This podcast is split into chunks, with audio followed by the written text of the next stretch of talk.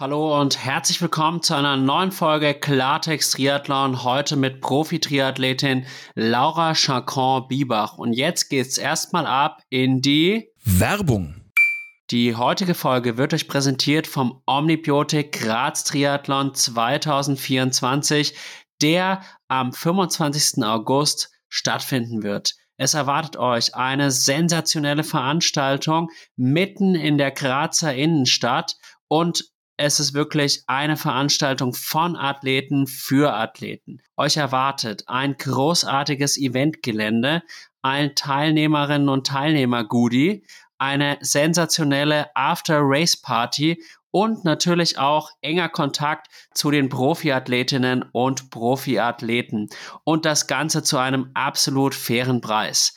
Damit ihr euch optimal auf das Rennen vorbereiten könnt, empfehle ich euch, in den nächsten Tagen mal auf der Seite von OmniPower vorbeizuschauen, denn dort gibt es die Black Friday Deals vom 24. bis 27. November und da gibt es 30 Prozent auf alle Produkte von OmniPower, die besonders gut darauf ausgerichtet sind, im Darm gut aufgenommen werden zu können. Und in dem Sinne wünsche ich euch jetzt ganz, ganz viel Spaß beim Zuhören. Ende der Werbung.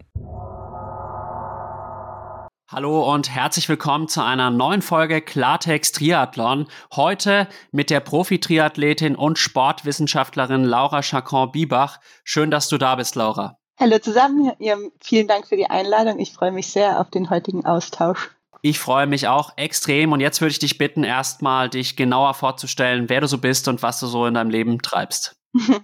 Ich bin Laura, ich bin ähm, Triathletin und Trainerin. Also ich verbringe eigentlich meinen ganzen Tag damit, dass ich entweder selber trainiere oder eben für andere die Pläne schreibe oder ein Personal Training habe. Und ich bin 35 Jahre alt mittlerweile, wobei ich mich noch gar nicht so fühle und starte eben seit zwei Jahren als Profi-Triathletin, wobei es mir irgendwie schwerfällt, mich dieses Jahr so zu bezeichnen, weil ich genau null Rennen machen konnte, weil ich einen Unfall hatte, noch bevor die Saison losging und das jetzt alles doch sehr, sehr lange eigentlich immer noch dauert mit der Genesung. Genau, aber hoffe auf jeden Fall nächstes Jahr wieder voll dabei zu sein. Ich drücke dir die Daumen dafür und man kennt dich auch auf Instagram unter Laura läuft's. Finde ich sehr passender Name für dich, weil du hast ja einen Laufhintergrund. Genau, damit hat es bei mir angefangen. Da ist auch der Name entstanden, Laura läuft. Und das Ganze war eigentlich so, also ich bin immer mega gern gelaufen und so, bin auch schon Marathons gelaufen, aber immer nur so, ich habe nicht richtig für trainiert. Also ich bin Sportwissenschaftlerin, ich weiß, wie Training für einen Marathon aussieht. Ähm, es war kein Training, was ich gemacht habe. Ich habe immer gesagt, ich mache Anti-Training. ich mache alles so, wie man es nicht machen soll. Also ich war einfach immer nur super, super locker laufen, wobei wir es im Vorgespräch schon hatten, was super lockeres Training manchmal für Wunder bewirken kann. Und bin zum Beispiel Marathon als Wette ohne gescheites Training ohne irgendein Training unter drei Stunden gelaufen, habe mit meinem Prof gewettet, der damals gesagt hat, er hat mich in die Spiro geholt und mich getestet auf dem Laufband kurz vorher und hat mir gesagt, Laura, das wird nichts. Also die Spiro hat irgendwie gesagt, auch einen guten Wert. Ich glaube, jetzt gesagt, maximal, wenn alles gut läuft, so 3,15, 3,20. Und ich habe ihm gesagt, ja, okay, das sehen wir ja dann am Tag. und dann habe ich es tatsächlich geschafft, bin 2,57 gelaufen, was schon mal eine sehr, sehr krasse Zeit auch ist und ähm, wollte damals aber eigentlich komplett dann mit diesem Wettkampfsport aufhören. Ich bin drei Marathons gelaufen, bis es geklappt hat mit den unter drei. Und ich war halt komplett zerstört. Ich war so zerstört danach, auch irgendwie so, so psychisch zerstört. Ich weiß auch nicht, so Stimmungsschwankung und wollte von Wettkampfsport eigentlich gar nichts mehr wissen. Und habe dann durch Zufall mal so einen Startplatz für den Wings for Life Run gewonnen. Gab so ein Facebook-Gewinnspiel mit den Hana Twins habe ich gewonnen und das war ja nicht so ein Wettkampf für mich, das war so, ich habe das gar nicht so verstanden, halt dieses Catcher-Car, also es läuft halt so, da fährt das Auto hinter allen her, weltweit zur gleichen Zeit und wer als letztes eingeholt ist, der hat gewonnen. Und da dachte ich mir, ist eine lustige Sache. Mit dem Team, das da gewonnen hatte, bin ich dahin und habe halt gewonnen. und dann ist Laura Läufts geboren. Also dann wollte ich irgendwie wieder das mit dem Wettkampfsport, weil ich gesehen habe, dass ich irgendwie schon sehr schnell bin. Und das war natürlich auch dann sehr ähm, turbulent die Zeit. Ich war in der Zeitung, jeder in meinem kleinen Ort kannte mich, hat mich angesprochen. Ich war so, so über Nacht irgendwie so bekannt geworden und hatte sofort Anfragen von drei Ausstattern für Laufen. Dachte ich mir so, wow, krass, darf ich mir aussuchen oder wie? und fand es voll cool und wollte es dann halt unbedingt wissen und habe mir dann auch eine Trainerin zur Hand genommen, wollte dann auf Marathon schnell werden und ab da eigentlich, also der Marathon war noch sehr schnell, aber ab da hat es einfach nicht mehr funktioniert, weil es, glaube ich, einfach zu hart für meinen Körper war. Ich bin noch ein paar gute Zeiten gelaufen, aber ich war mehr verletzt eigentlich, als dass ich gelaufen bin. Also das ist wirklich eine irre Story und ich nehme an, dass du für das Laufen echt ein großes Talent mitbringst, weil so wie es sich jetzt für mich angehört hat, hast du halt einfach irgendwie irgendwas trainiert, warst wahrscheinlich auch in deiner Kindheit und Jugend jetzt wahrscheinlich schon sportlich, aber halt nicht groß leistungssportlich aktiv und bist dann eigentlich von 0 auf 100 in diesen Laufsport reingekommen und hast dann halt tolle Zeiten gehabt, aber das klingt für mich eigentlich alles auch ziemlich logisch, dass dein Körper dann auch gesagt hat, nein, das geht nicht mehr, weil man braucht ja auch eigentlich eine jahrelange Vorbereitung, um dann halt auch mehrere Marathons im Jahr auch absorbieren zu können. Ja, genau. Also allein für das Training braucht der Körper halt auch eine Vorbereitung, dass man eben diese Trainingskilometer verkraftet. Die Wettkämpfe, das sind ja nur ein paar Termine im Jahr, ähm, das ist, glaube ich, nicht so das Problem.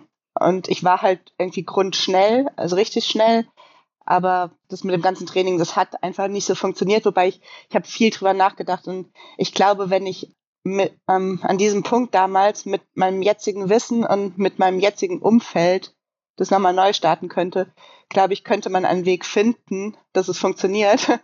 Aber es hat halt nicht funktioniert, mir einen Plan zu geben von eben Profiläufern, die das schon zehn Jahre oder so machen, seit ihrer Kindheit und deren Gelenke und Strukturen und Sehnen und Bänder das eben gewöhnt sind. Das hat halt eben nicht funktioniert. Das ist echt schade, aber es ist halt doch so, dass einige Trainer noch sehr konservativ arbeiten, nenne ich es jetzt mal, wobei konservativ ist das ist der falsche Begriff, sondern eher nach vielleicht auch DDR-Methoden arbeiten und halt immer Umfang hilft und viel hilft viel und es ist ja auch so in einer gewissen Weise stimmt das, dass Umfang auch schneller macht, aber man muss natürlich auch immer den Hintergrund eines Athleten oder einer Athletin berücksichtigen. Und nur weil jemand sehr talentiert ist, kann ich dann nicht das Gleiche von dem verlangen, wie jetzt vielleicht von einer Anna Hana, die jahrelang auf diesen Profisport und auf diesen Olympiamarathon hingearbeitet hatte. Genauso ist es. Also man muss Training eben sehr individuell sehen und das also habe ich jetzt im Nachhinein auch vermisst von meiner damaligen Trainerin. Damals wusste ich ja von nichts Bescheid und das war auch mit so der Grund, warum ich mich dann so reingefuchst habe. Also jetzt bin ich eben selber auch Triathlon-Trainerin und Lauftrainerin ähm, weil ich das Ganze verstehen wollte und einen Weg finden wollte, wie es eben funktionieren kann.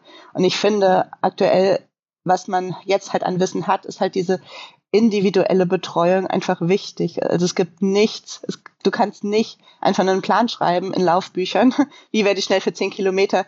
Okay, so es funktioniert bis zu einem bestimmten Grad, aber wenn man halt das Optimale rausholen will, funktioniert es halt nicht, weil du kannst nicht alle Leute über einen Kamm scheren und jedem den gleichen Plan geben weil halt jeder anders ist. Und genau das finde ich so das Schöne als Trainerin, da drin zu arbeiten und eben für jeden Einzelnen so das Beste rauszuholen, weil jeder eine andere Physiologie hat, einfach andere Umstände hat. Das stimmt und natürlich ist es auch für uns Nutzer einfach irgendwie so ein hingeklatschten 10-Kilometer-Plan beispielsweise zu bekommen, den man dann einfach abtrainiert. Aber du sagst es richtig, das klappt wahrscheinlich halt, wenn man völliger Anfänger ist, dann macht man sehr, sehr große Fortschritte. Und ich glaube halt, wenn man kompletter Anfänger ist, ist es halt auch so, es ist ziemlich egal, was du trainierst, solange es halt nicht viel zu viel ist. Und du machst Fortschritte, aber je höher das Level, umso individualisierter muss das Ganze dann auch sein. Genau, so ist es. Also so für die Basis ist es wahrscheinlich ganz so schlecht. Da macht man schon mal die allergröbsten Fehler eben nicht, wenn man sich genau an so Pläne hält, dass man nicht viel zu viel macht, wobei das auch immer individuell ist, was ist jetzt wirklich zu viel und eben auch nicht irgendwie alles zu schnell macht. Und wie erklärst du dir jetzt dein großes Lauftalent und was hast du denn überhaupt in deiner Kindheit so an Sport gemacht, damit wir da vielleicht eine Erklärung haben? Ist es wirklich einfach nur ein großes Talent, was dir geschenkt wurde, oder ist es doch auch erklärbar? Ähm, ich denke, es ist ein großes Talent. Also mit meinem Prof, der hat mich auch durchgecheckt und so. Ich habe halt sehr gute Voraussetzungen, einfach vom Herz-Lungen-System her. Und ähm, ich bin schon immer viel gelaufen, aber halt wirklich langsam. Ich kann nicht mal sagen, wie langsam, weil ich nicht mal eine Uhr hatte oder so und das nicht mal aufgezeichnet habe. Aber so im Nachhinein, das muss irgendwie so zwischen sechs und siebener Pace gewesen sein. Wenn ich so rekapituliere, wie lange habe ich damals so gebraucht für meine Strecken. weil ich immer so die gleichen gelaufen bin. Und dann zu der Zeit, wo ich dann Wings for Life gewonnen hatte, auch unheimlich viel, weil ich hatte einen Hund, der musste bewegt werden, aber es war noch langsamer dann. Das war halt richtig langsam dann, wie wir gelaufen sind. Mit ständigem Stehenbleiben natürlich auch und so. Und ich habe unheimlich viel im Fitnessstudio so Kurse gemacht, auch so Hit-Kurse, wo ich mir wahrscheinlich so darüber so dieses, dieses Anaerobe geholt habe, ähm, was man normal mit Intervallen halt holt. So würde ich mir das im Nachhinein erklären. Ja, wirklich sehr interessant. Und wo lag dann deine Marathon-Bestzeit, wenn ich fragen darf? Bei 2,45, wobei nicht alles gut gegangen ist. Also ich denke, wenn ich mich ans Pacing gehalten hätte, wäre ich wahrscheinlich noch einen Tick schneller gelaufen. Ja, das ist schon echt eine sehr, sehr starke Zeit. Also nur so zum Vergleich. Meine Marathon-Bestzeit aktuell liegt bei 3 Stunden 14, wobei ich mir schon zutraue, den in 305, 306 zu laufen. Aber das sind halt 20 Minuten. Und dann muss man sagen, habe ich ja an sich zumindest noch den Geschlechtsvorteil. Aber ich habe so das Gefühl, gerade beim Laufen, vor allem im Triathlon, sind die Unterschiede zwischen Mann und Frau gar nicht mal so groß. Hm, werden immer kleiner irgendwie, ja. Ja, ich denke, dass es halt auch, wenn man sich so die Profirennen anschaut, den Großteil des Vorsprungs der Männer wird auf dem Rad rausgefahren und das ja. ist, glaube ich, ziemlich erklärbar durch die besseren Kraftvoraussetzungen einfach und auch durch viele Triathlonstrecken, die schon auch Leute mit sehr hohen Wattzahlen begünstigen. Und wenn man jetzt im Schwimmen sich das Ganze anschaut, natürlich sind die Männer im Schnitt ein paar Minuten schneller, aber gerade in der Spitze der Lucy Charles Barkley macht wahrscheinlich 90 Prozent des Männerfeldes hm. im Wasser, im wahrsten Sinne des Wortes nass. Ja, es ist crazy, ja. Ja, ich glaube auch, ich habe mal gehört, wenn es nur um die Ausdauer geht, also irgendwie, wenn man, glaube ich, einen zehnfachen Ironman laufen würde, hätten die Frauen irgendwann einen Vorteil, weil wir halt ausdauernder sind. Und dann zählen halt diese Kraftvorteile nicht mehr der Männer. Auch wenn du mehr Kraft hast, kannst du auch besser laufen natürlich, besser Radfahren auf jeden Fall. Und wenn es nur um die reine Ausdauer geht, sind die Frauen irgendwann im Vorteil. Aber da muss man sehr, sehr lange laufen. das habe ich auch schon mal gehört und vielleicht müsste man irgendwann dann wirklich mal ins Duell gehen, so auf die Art, die Besten der Besten auf der Ultra-Triathlon-Langdistanz gegeneinander antreten lassen. Und ich glaube, wie du sagst, es wird eine sehr, sehr enge Geschichte. Aber jetzt lass uns lieber wieder mehr über dich sprechen. Wie ging es dann mit deiner Laufkarriere weiter und wann ist dann bei dir auch so der Triathlon in deinem Kopf aufgeploppt? Ähm, der Triathlon war immer so im Hintertürchen dann. Ich habe mir gedacht, wenn es irgendwann dann mit dem Laufen nicht mehr geht, dann will ich auch mal Triathlon machen. Aber das irgendwann, das sollte eigentlich noch viel, viel später sein. Und meine Laufkarriere war dann ungefähr so, ich hatte einen Ermüdungsbruch, dann hatte ich eine Sehnenentzündung, dann hatte ich den nächsten Ermüdungsbruch. Zwischendurch war ich immer super schnell. Wenn ich drei, vier Wochen laufen konnte, bin ich fast wieder in meine Bestzeiten rangekommen. Nicht ganz, aber fast. Und ähm, das hat mich natürlich irgendwann einfach ultra genervt. Also es war dann echt schon ein mentales Problem, dass ich einfach nicht wusste, was kommt jetzt als nächstes. Okay, heute bin ich schmerzfrei, was ist morgen? Und ich konnte es mir auch nicht erklären, weil ich habe dann natürlich Ärzte aufgesucht und probiert mich zu beraten, Trainer gewechselt, ähm, versucht herauszufinden, warum das eben so ist und versucht nicht ganz so viel zu laufen, mehr auf dem Rad zu machen waren so die ersten Züge dann schon vom Triathlon. Viel Crosstrainer. Ich bin super viel auf dem Crosstrainer. Ich habe noch einen Wings for Life Run gewonnen. Da war ich sogar noch schneller, bin noch weitergekommen. Ich bin 55 Kilometer in, ich glaube, 408 oder so gelaufen. In Preda, habe da auch gewonnen. Und ich hatte in diesem Jahr genau zwei längere Läufe, also über 20, gar nicht mal 30 oder so. Die Rest der Zeit habe ich auf dem Crosstrainer gestanden. zweieinhalb Stunden immer, jeden Sonntag zweieinhalb Stunden Crosstrainer. Das ist echt irre, weil es klingt alles so spielend leicht, wofür andere halt jahrelang trainieren müssen. Ja, okay, Crosstrainer war nicht so spielend leicht. Das war vor allem, glaube ich, mental hat es mich unheimlich stark gemacht. Und ähm, ja, irgendwie, ich war super schnell, aber ich konnte es halt nicht umsetzen, weil ich das Training halt meistens nicht verkraftet habe. Und das hat mir halt sehr zu schaffen gemacht irgendwann, dass ich dann gar keine Lust mehr hatte eigentlich auf den Sport und da auch keinen Ausweg mehr gesehen habe. Ich hatte dann Plantarsehnenentzündung. Direkt nach meinem Ermüdungsbruch kam die, weil ich wahrscheinlich auch die falschen Leute als Berater hatte, wie ich wieder einsteige und so. Viel zu schnell war es natürlich. Und es hat einfach zwei Jahre gedauert. Das ging einfach nicht weg. Das hat so weh getan. Das hat meinen Alltag so eingeschränkt. Es hat einfach bei jedem Schritt einfach so weh getan. Ähm, und dann ähm, wollte ich den City-Triathlon mitmachen. Der war eh geplant, aber eigentlich nur so wollte ich halt mal mitmachen, den wollte ich im Jahr davor schon mitmachen, da war aber noch, keine Ahnung, der Fuß gebrochen oder so, glaube ich. Und ähm, dann kam es durch einen Freund dazu, dass ich schon einen Radsponsor hatte für meinen ersten Triathlon dann. Und bin dann da, ich glaube, es war ein Rennrad, was ich hatte, ähm, aber ein Aerorad, also ein ganz gutes. Aber ich bin davor halt nie ernsthaft Rad gefahren. Ich bin schon viel Rad alternativ gefahren, aber so mit hinten Gepäckträger und Sachen dran, weil ich so zur Arbeit gefahren bin und Watt wusste ich gar nicht, was das ist und hätte mir auch nie Gedanken über das Training gemacht, bin auch nie Intervalle gefahren oder so und hatte dann die siebtschnellste Radzeit. Und beim City Triathlon hier in Frankfurt sind auch immer sehr viele Profis am Start, also war das schon echt gut für so aus dem Nichts und mit Rennrad und so. Und irgendwie habe ich mir dann so über Nacht gedacht, okay, das ist ein Zeichen, ich mache jetzt Triathlon. und ich werde jetzt Profi-Triathletin. Das ist eine witzige Story. Wann war das genau? 2021 dann? Oder 2018 war das. Ah, 2018. Okay, da, da yeah. habe ich wahrscheinlich gerade nicht gut genug zugehört gehabt. Aber ja, eine schöne Story und ich glaube, der Triathlon ist zumindest, was das orthopädische System anbelangt, sicherlich verträglicher als der reine Laufsport, wo man ja doch extrem hohen orthopädischen Belastungen ausgesetzt ist. Genau, so habe ich mir das gedacht, weil auch aktuell, also seitdem hatte ich auch keine ernsthaften Verletzungen mehr und man kann einfach auch an die Spitze kommen oder sehr, sehr gut werden, ohne sehr viele Laufkilometer. Und ich hatte halt sehr gute Bestzeiten stehen und daran zu kratzen, ohne diese vielen Laufkilometer, die, das habe ich halt nicht mehr gesehen, dass es nochmal geschieht. Und klar, wenn man ein bisschen langsamer ist, ist man immer noch gut, aber man will sich natürlich immer verbessern. Und das hat mir dann unheimlich viel Freude gemacht, dass ich jetzt wieder was hatte, wo ich mich verbessern kann halt. Vor allem im Schwimmen und Radfahren halt erstmal. Ja, das ist irre. Die Nina Eim, die habe ich jetzt auch neulich im Podcast gesprochen und die macht tatsächlich nur 35 Laufkilometer, weil sie halt auch schon mit einigen Verletzungen zu kämpfen hatte und ist eine der besten Triathletinnen auf der Kurzdistanz, mm. die wir aktuell so haben. Und das ist halt einfach so interessant zu sehen, dass man halt auch mit Alternativtraining so viel erreichen kann.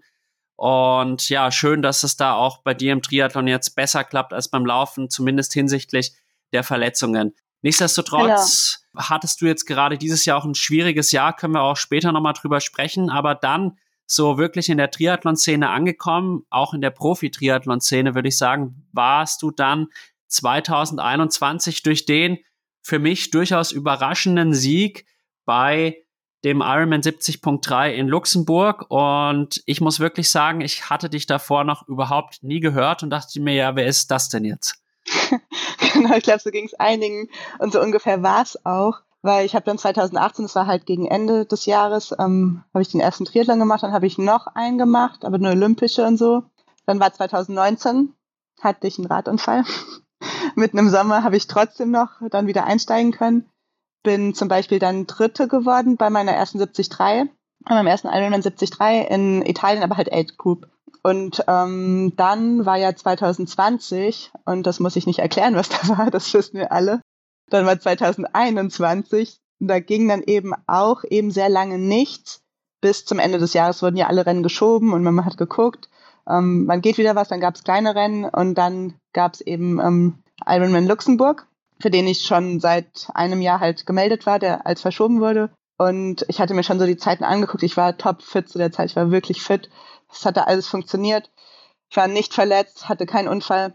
Und ähm, ich bin da schon hingefahren, habe zu meiner Freundin gesagt, mit der ich da war, ich will schon gewinnen irgendwie. Also ich muss jetzt schon echt gewinnen. Und ich war super, super aufgeregt und ähm, ich wusste auch das ganze Rennen nicht, wo ich stehe, weil sie haben das dann nicht so hinbekommen. Das Führungsfahrrad war bei einer anderen. Ich so, hey, das kann doch nicht sein, dass die erste ist. War sie dann noch nicht. Und dann hat mir einer kurz vor Ziel, das waren irgendwie noch 500 Meter zugerufen, du bist erste Frau. Und dann bin ich einfach um mein Leben gerannt. Also ich hatte fünf Minuten Vorsprung, was ich nicht wusste. ich bin einfach um mein Leben gerannt. Ich mir gedacht, oh, krass, ich kann jetzt echt gewinnen. Und dann hatte ich gewonnen und das war, genau, das war dann so mein, mein Kick auf Punkt, ähm, dass ich mir gedacht habe, okay, wenn ich jetzt mehr erreichen will, muss ich zu den Profis gehen. Weil jetzt habe ich ja schon einmal gewonnen. jetzt nochmal gewinnen, okay, ist auch cool, aber ist irgendwie langweilig.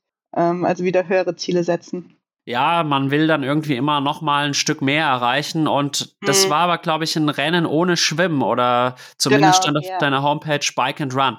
Ja, das, ähm, das Schwimmen ausgefallen wegen Blaualgen in den Tümpeln da. Ist mir natürlich zugute gekommen, aber ich glaube, mit fünf Minuten Vorsprung hätte ich es auch mit Schwimmen geschafft. Ich denke auch, und du hast ja auch zu Hause die beste Unterstützung bezüglich Schwimmen. Du bist ja mit dem Schwimmweltmeister von 2015 über 200 Meter Brust. Ich glaube, es war damals in Kasan, wenn ich mich recht entsinne, liiert, kann man sagen. Genau, ähm, wir sind seit über drei Jahren zusammen.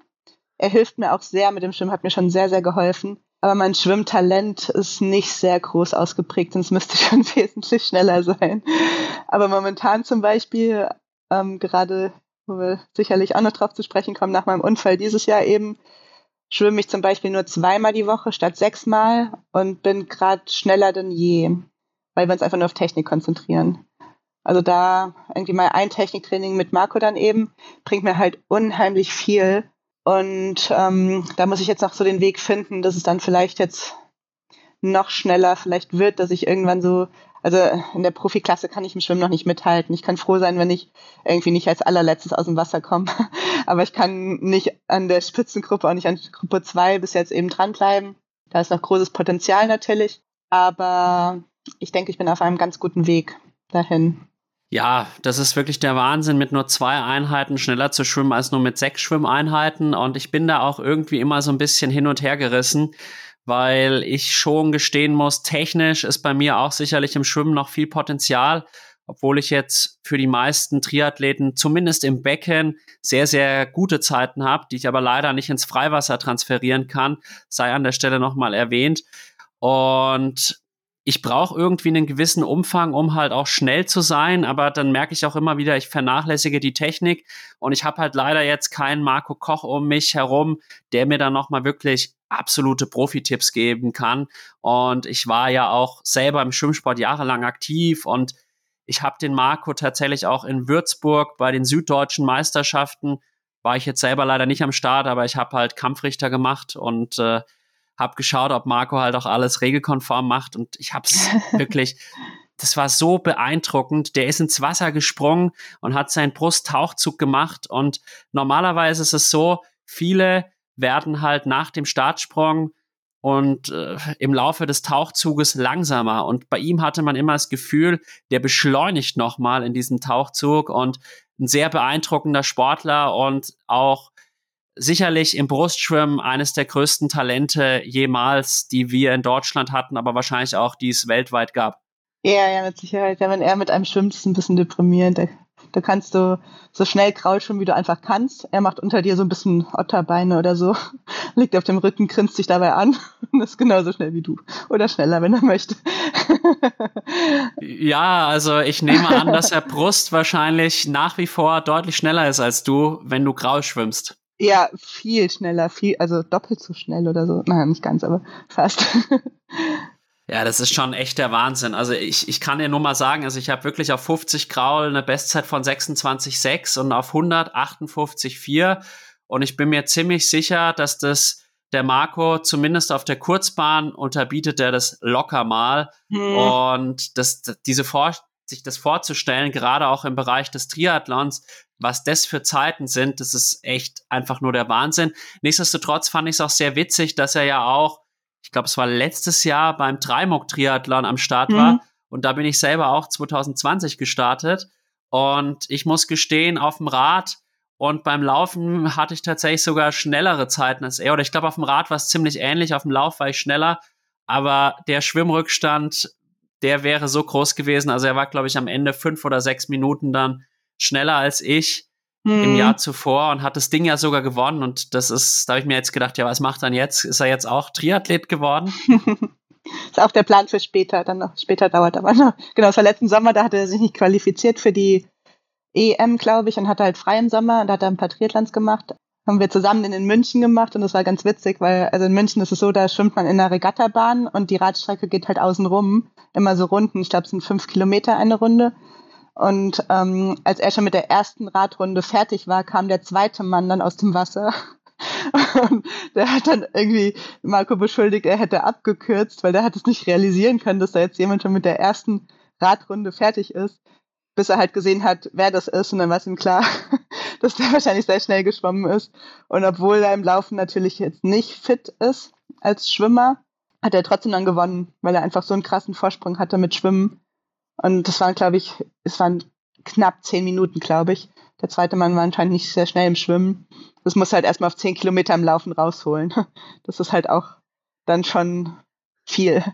Das geht ja fast gar nicht. Und wir Schwimmer sind ja häufig dafür bekannt, dass wir auch ganz gut auf dem Rad drücken können. Das war bei yeah, mir auch ja. so. Ich bin mittlerweile auf dem Rad stärker als im Schwimmen selbst, kurioserweise. Also das ist wahrscheinlich so mein Talent. Und die Radzeit von ihm war ja auch sehr, sehr beeindruckend. Und ja, ich bin gespannt, wenn er dann wirklich in den Triathlon wechselt, wie gut er damit zurechtkommt, weil wenn ich jetzt seine Körperstatur so vor Augen habe, glaube ich nicht, dass er jetzt unbedingt der aller vielleicht talentierteste Läufer ist, aber mit dem Background und der VO2 Max, die er sicherlich hat, ist wahrscheinlich trotzdem noch einiges drin.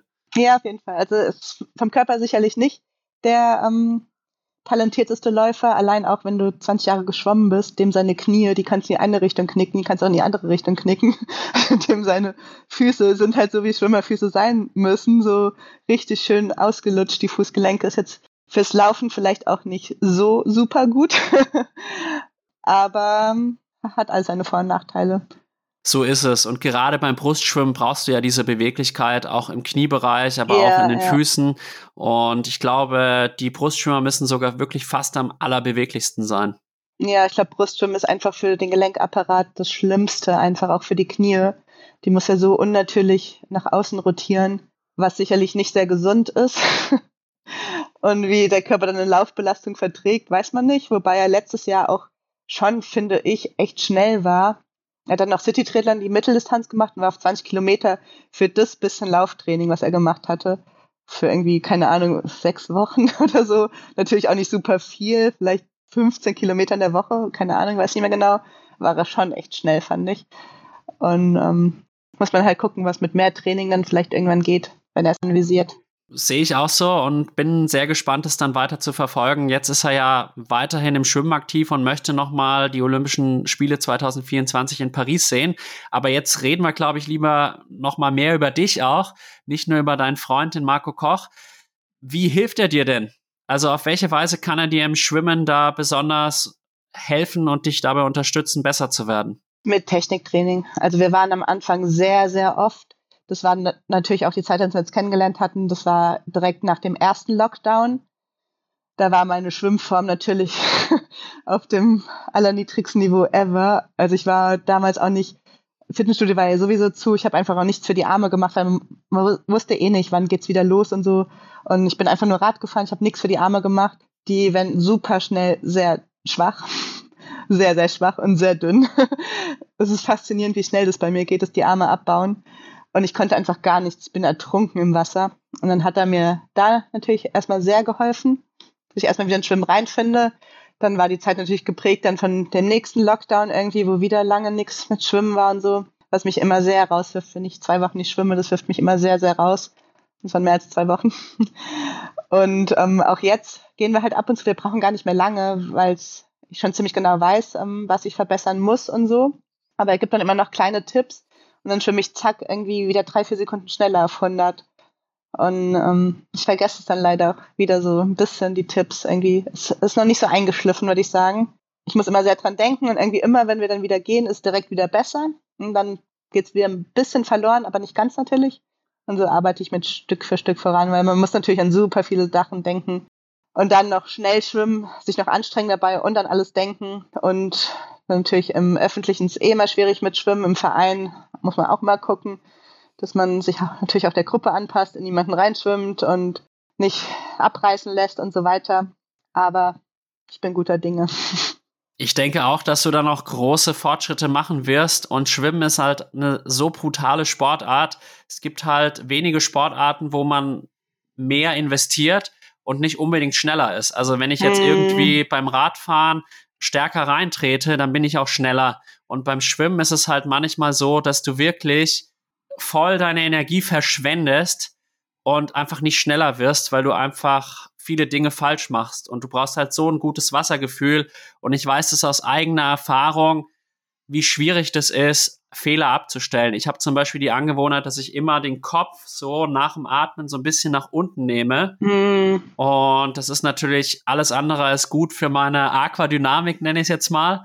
Und das rauszubekommen ist so schwierig. Und ich merke es immer, wenn ich locker schwimme, geht's, aber wenn ich dann wirklich Gas gebe, dann bin ich schnell wieder im alten Muster und das mhm. erfordert so viel Disziplin und einfach Konzentration wie in keiner anderen Sportart. Genau, und gerade im Wettkampf muss man sich noch auf andere Dinge konzentrieren. Es ist schwierig. Ich denke, es ist ein Triathlon-Podcast.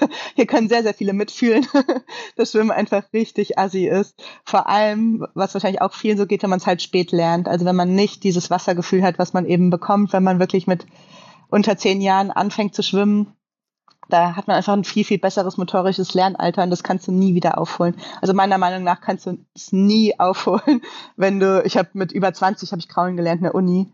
Das kommt nicht mehr, da muss man sich ja nichts vormachen. Aber man gewinnt ja auch nicht im Schwimmen den Triathlon. Und man kann auch nicht so viel verlieren, wie wenn man ein schlechter Radfahrer oder Läufer ist. Das stimmt. Ich finde es aber auch teilweise sehr unfair. Und als ich in Kreta gelebt habe, die letzten drei Monate, da habe ich leider einen richtig geilen Triathlon verpasst, der, glaube ich, auf mich zugeschnitten gewesen wäre, zumindest in Teilen. Der hieß Isoman und da wurden hm. halt quasi die drei Disziplinen, wie der Name schon sagt, ISO, so aneinander gepasst, dass halt quasi alles äquivalent war.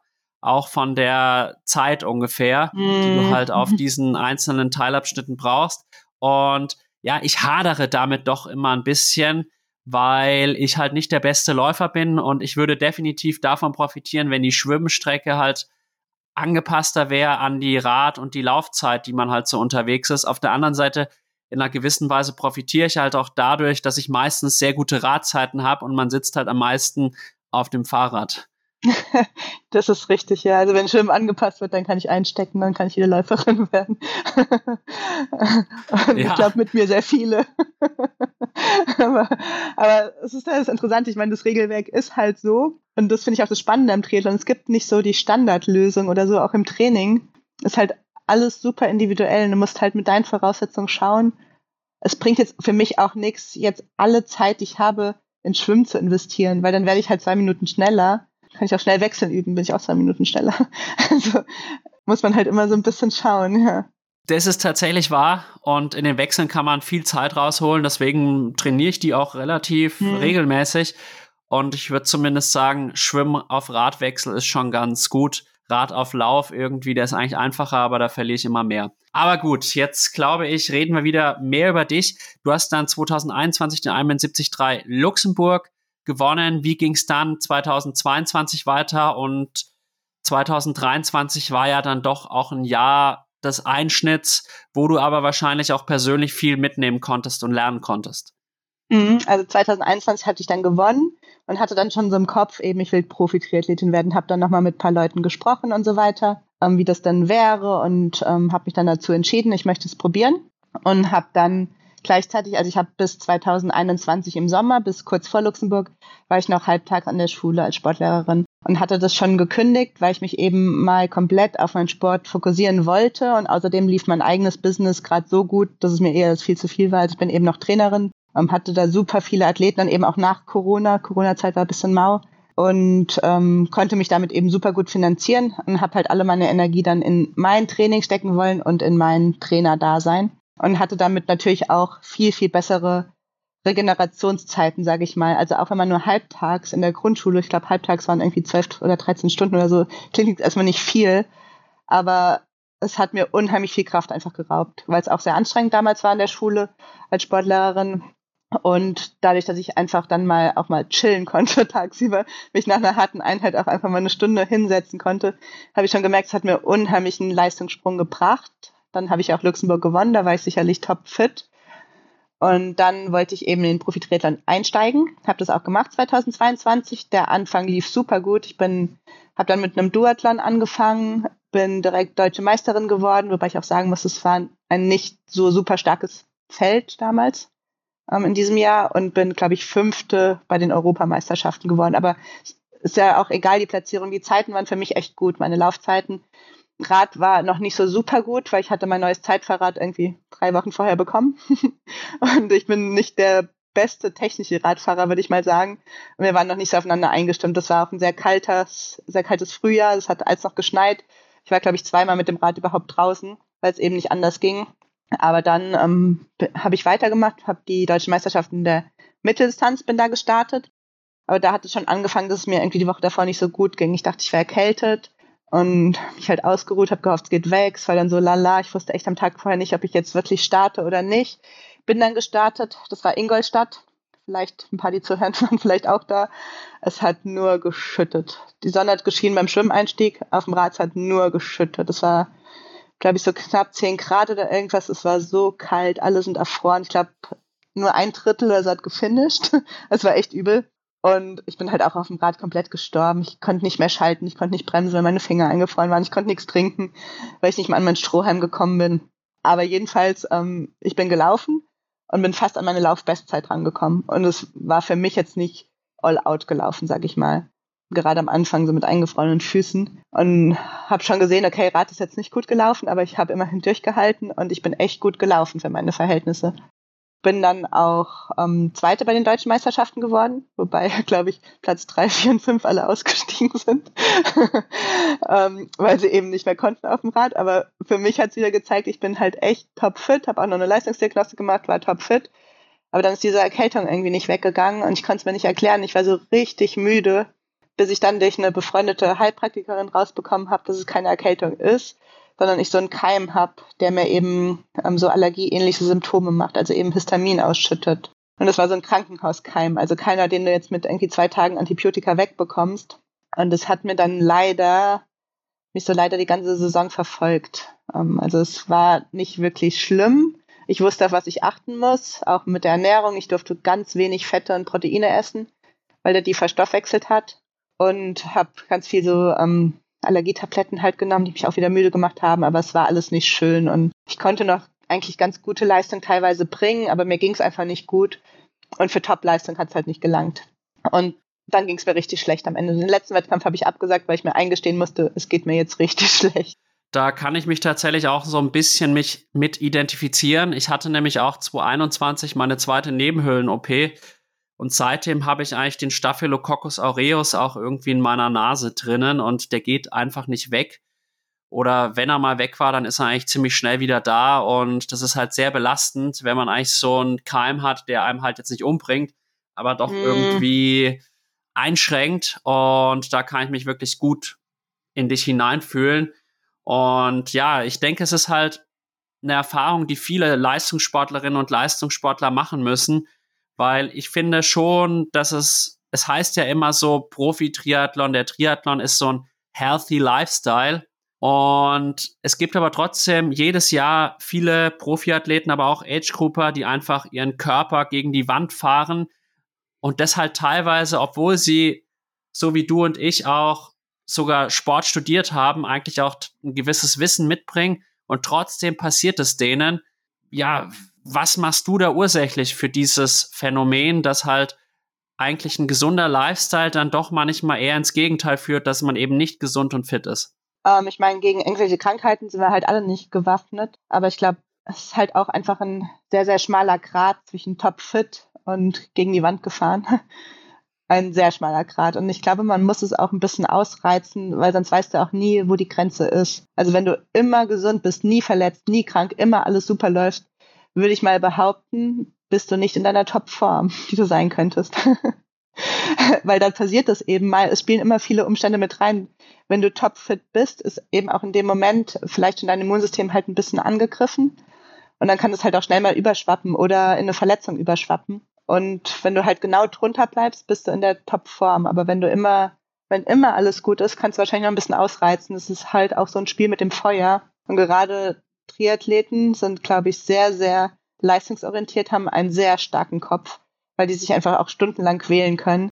Und sich das dann manchmal einzugestehen, dass jetzt vielleicht gerade gut ist, wenn es gerade super gut läuft, dass man nicht noch einen draufsetzt, ist, glaube ich, sehr, sehr schwierig. Kann ich nur unterschreiben. Man will dann immer noch ein Stück mehr mhm. erreichen und handelt dann auch teilweise gegen die Vernunft. Auf jeden Fall, ja. Und das ist schwierig, da irgendwie so den Kopf mit einzubeziehen, weil man ihn auch einfach ausschalten kann. Man lernt in einem Rennen den Kopf einfach auszuschalten über Stunden, kann sich unheimlich quälen, aber man muss ihn in gewissen Phasen halt auch einschalten können. Absolut, kann ich mich nur anschließen. Und dann war ja 2023 wenn man jetzt rein von außen drauf blickt, eigentlich ein Horrorjahr für dich. Es ging los mit einem Radsturz im Trainingslager. Wo war das nochmal, das Trainingslager? Auf Teneriffa im März. Also so direkt vor der Saison.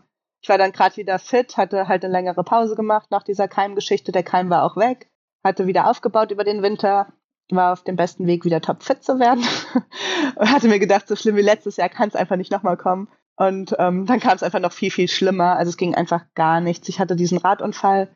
Es war nichts gebrochen, was in meinem Kopf dann so war, okay, es ist jetzt erstmal nichts so schlimm. Aber es gibt halt einfach noch andere Dinge im Körper. Und ich hatte einfach sehr lange unheimliche Schmerzen, weil ich eine Verletzung an einer Bandscheibe hatte, an der Halswirbelsäule. Und auch dieses ganze Schädel-Hirntrauma und so. Mir hat's halt nachdem die gröbsten Verletzungen so abgeheilt waren, einfach so komplett wieder den Stecker gezogen, aber so richtig, dass ich einfach so null Energie hatte. Und ähm, das war für mich nochmal so viel, viel schlimmer, weil ich hatte jetzt nicht mal irgend, auf irgendeinem Zettel stehen, okay, ich habe diesen Keim, deswegen geht's mir schlecht oder so. Oder mein Knochen ist gebrochen, deswegen kann ich nicht laufen. Sondern ich war eigentlich körperlich so gesund oder halbwegs gesund, aber ich konnte einfach nicht. Also ich bin laufen gegangen, mein Puls ist sofort durch die Decke gegangen und danach war ich mega erschöpft musste immer mittags noch schlafen, habe nachts voll viel geschlafen. Und das war jetzt halt nicht nur so irgendwie eine Woche oder so, sondern über mehrere Monate, wobei ich ja eigentlich wieder einsteigen wollte in meinen Wettkampfsport. Und das war für mich dann erstmal sehr, sehr schwierig zu akzeptieren, weil es nicht so greifbar war. Warum ist das jetzt so? Kann ich auch wieder zu 1000 Prozent verstehen. Und irgendwie ist es so, wenn man halt auch eine OP hatte, beispielsweise, hatte ich jetzt zum Beispiel 2021 zwei Nasennebenhöhlen-OPs Mhm. Und das ist halt auch eine Belastung für den Körper. Ich würde sagen, so eine Narkose, das ist wahrscheinlich wie ein Ironman und da muss der mhm. Körper echt nacharbeiten und so ein Unfall ist da ganz, ganz ähnlich. Und wie ist das überhaupt passiert? Ähm, ich war auf einer Trainingsfahrt, eigentlich eine ganz kurze, ganz lockere nach einem langen Tag und ähm, bin auf so einer Landstraße gefahren. Es war auch gar nichts los. Ich habe mit nichts einfach gerechnet. Und neben mir war eine Tankstelle und mir kam halt ein Auto entgegen, das wollte in diese Tankstelle abbiegen. Und es hat mich oh. nicht gesehen, warum auch immer, es war nichts los und hat mich halt komplett mitgenommen dabei. Und ähm, mehr weiß ich dann nicht mehr. Also ich weiß nur noch den Moment, ich habe das Auto gesehen, habe mir gedacht, fuck, das schaffe ich jetzt nicht mehr, war irgendwie so mein Gedanke. Und dann halt drauf, habe ich mir gedacht, dann fahre ich halt drauf. Was soll ich auch machen? Und dann weiß ich halt nichts mehr. Und ja, dann lag ich im Krankenhaus in Teneriffa was so ziemlich die ungeilste Erfahrung war, die ich mal mit Krankenhäusern gemacht habe, weil es einfach nicht so die deutschen Standards sind. Und ich glaube auch, wenn ich richtig behandelt worden wäre, hätte man, glaube ich, viel retten können. Aber da, ich bin echt froh, dass nichts Schlimmeres war, weil ich habe dann natürlich die ganzen Bilder auch mitgebracht nach Hause, so MRT, CT und so. Und mein Arzt hat so gesagt, okay, auf dem MRT jetzt ist erstens nur die halbe Halswirbelsäule drauf und zweitens ist es so unscharf, ich sehe einfach mal gar nichts so, yo, okay, also gut, dass jetzt nichts Schlimmeres war, weil angenommen, es wäre was gewesen, was halt nicht drauf ist oder was, was die nicht gesehen hätten, ist es halt bei der Halswirbelsäule schnell sehr unlustig, würde ich mal sagen. Es kann sehr, sehr schlimm ausgehen. Das ist definitiv so. Und ja, sei froh, dass es dann in Anführungsstrichen so glimpflich ausgegangen ist. Aber was hat auch dieser Unfall psychisch mit dir gemacht? Ich habe jetzt nämlich auch gehört, dass du kaum noch draußen Rad fährst. Ja, ich war fast gar nicht mehr. Letzte Woche hatte ich wieder einen Unfall. Es ist zum Glück nichts passiert außer Schrammen, aber fast wieder so dieselbe Situation. Da kam ein Auto aus einer Einfahrt raus, hat mir die Vorfahrt genommen und ich bin halt wieder volle Kanne reingefahren. Ich weiß nicht genau, was dann passiert ist. Ähm, ich glaube, ich lag kurz auf dem Boden, weil mein Ellenbogen tat erst weh, aber ich weiß nicht, ich stand dann irgendwie da, hab den nur angeschrien. Ich war total außer mir, obwohl nichts Schlimmes passiert war. Ähm, aber äh, die Situation auf den Straßen ist einfach so aggressiv teilweise. Wenn ich jetzt nur mal kurz, ich fahre nur noch im Wald, außer sonntags, da traue ich mich manchmal auf die Straße, ähm, auch dieses super nahe Überholen, das ist manchmal so knapp, dass was geschieht. Ich habe das fast bei jeder Ausfahrt, dass irgendeine Situation ist, wo ich mir denke, okay, jetzt war es knapp. Und es ist hundertmal knapp und einmal geht schief. Und ich weiß eben für mich aktuell noch so ein Rückschlag, das verkraft ich nicht. Also dann, ich schaffe das nicht nochmal, mich von ganz unten aufzubauen. Deswegen weiß ich, mit dem nächsten Unfall ist es wahrscheinlich dann vorbei mit meiner Karriere. Ja, äh, und das kann ja auch schnell mal tödlich ausgehen. Und mehr. Ich muss halt gestehen, ich, ich hasse Rollefahren. Ich mhm. Kann mir das auch nicht vorstellen, jemals viel auf der Rolle zu trainieren. Und ich bin auch so froh, dass ich jetzt hier in Las Palmas de Gran Canaria bin und durchgehend draußen fahren kann. Und ich finde es halt einfach schade, dass du jetzt aufgrund dieser Erfahrungen nicht mehr draußen fährst, aber irgendwo rein psychisch kann ich es total nachvollziehen. Und es ist, glaube ich, ein Thema, was wir häufig erleben, dass gerade in Deutschland, habe ich festgestellt, viele Autofahrer doch sehr rücksichtslos sind und eng überholen.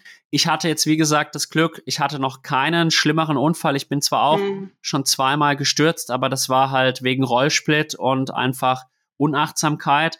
Und da ist jetzt auch nicht viel weiter passiert, außer dass ich halt einen Knorpelschaden im Ellbogen habe, der auch leider nicht mehr weggehen wird. Und ich habe mich aber da jetzt gegen eine Operation entschieden. Aber es ist jetzt auch im Endeffekt egal. Es ist auf jeden Fall so, dass ich dann doch, ich war jetzt dann auch ein paar Monate auf Greta, andere Erfahrungen gemacht habe. Die sind zwar auch auf den Straßen wie irre gefahren, also zumindest mit anderen Autoteilnehmern, aber komischerweise waren die echt sehr rücksichtsvoll und eine schöne Geschichte hätte ich da. Ich bin halt so einen Berg hochgefahren von 0 auf 1000 Meter auf so eine Hochebene und dann hat halt vor mir einer angehalten, ein älterer Mann und hat mich dann angefeuert und mir ein Bonbon geschenkt. Und normalerweise in Deutschland ist es so, wenn einer vor dir anhält, dann gibt es erstmal einen starken verbalen Austausch, nennen wir es mal so. Ja. Und äh, die, ich weiß es nicht, irgendwie sind die Leute sehr unentspannt und das macht es auf den Straßen für uns Radfahrer nicht unbedingt besser. Ja, also ich finde auch auf den Inseln, auch wenn mein Unfall jetzt natürlich auf der Kanarischen Insel war, aber auch in Spanien sind die einfach viel entspannter. Und ich verstehe das nicht, dass in Deutschland alle so aggro sind. Ich habe dann auch einen Post zu gemacht, wo ich halt nochmal diese Abstandsregel angesprochen habe. Der wurde sehr, sehr viel geteilt, hat sehr, sehr viele ähm, Views halt bekommen, eben auch außerhalb so der Sportlerblase. Und was da teilweise für Kommentare dann kam, da ist mir echt schlecht geworden, wenn ich mir gedacht habe, okay, das sind Leute, alles, die fallen da draußen auf den Straßen rum und von denen ist mein Leben praktisch abhängig, weil die, weil einfach so ein genereller Hass auf Radfahrer ist. Irgendwie klar, manche Radfahrer verhalten sich vielleicht auch nicht regelkonform, aber deswegen kann ich doch nicht einen Hass auf alle Radfahrer projizieren und willentlich deren ihre Gesundheit riskieren mit meinem Verhalten. Das, ich verstehe das einfach nicht. Ich verstehe es auch zu keinem Zeitpunkt und es ist halt auch irgendwie so, dass klar, es gibt Rennradfahrer, die fahren halt anstatt auf dem Radweg auf der Straße. Aber das hat ja auch teilweise einen Grund. Ich kann halt schlecht mit einem Zeitverrat, wo ich dann halt doch im Flachen mal schnell 36, 37 kmh mindestens drauf habe, da auf einem Radweg fahren, der halt auch für mich häufig gefährlich ist. Also ich würde die Radwege ja auch gerne häufiger benutzen, aber dann sind die teilweise halt so verwurzelt und haben so viele Schlaglöcher.